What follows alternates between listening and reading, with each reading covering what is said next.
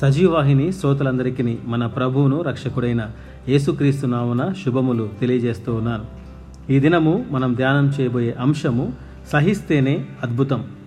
పౌలు తిమోతికి రాసిన రెండవ పత్రిక రెండవ అధ్యాయము పదకొండు పన్నెండు వచనాలు. ఈ మాట నమ్మదగినది. ఏదనగా మనం ఆయనతో కూడా చనిపోయిన వారమైతే ఆయనతో కూడా బ్రతుకుదుము. సహించిన వారమైతే ఆయనతో కూడా ఏలుదుము. ఆయనను ఎరుగమంటే మనలను ఆయన ఎరుగనను.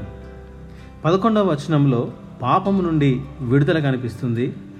పన్నెండవ వచనంలో పరలోక స్వాస్థ్యము కనిపిస్తుంది. ఈ లోకంలో పాపం నుండి విడుదల పొందుకొని పరలోకం చేరడానికి చేసే ప్రయాణంలో మధ్యలో ఉండే వారదే సహనం. విడుదలకి పరలోక రాజ్యానికి మధ్యలో సహనం ఉంది. సహనం లేని విశ్వాస జీవితం వ్యర్థం. లోకంలో మీకు శ్రమ అని యేసు ప్రభువే చెప్పారు. పేతురు రాసిన మొదటి పత్రిక రెండో అధ్యాయము ఇరవై ఇరవై ఒకటి వచనములో విశ్వాసి మేలు చేసి బాధపడాలి ఆ బాధ సహించాలి. అందుకోసమే మనం పిలువబడినామని పేతురు తెలియజేశాడు.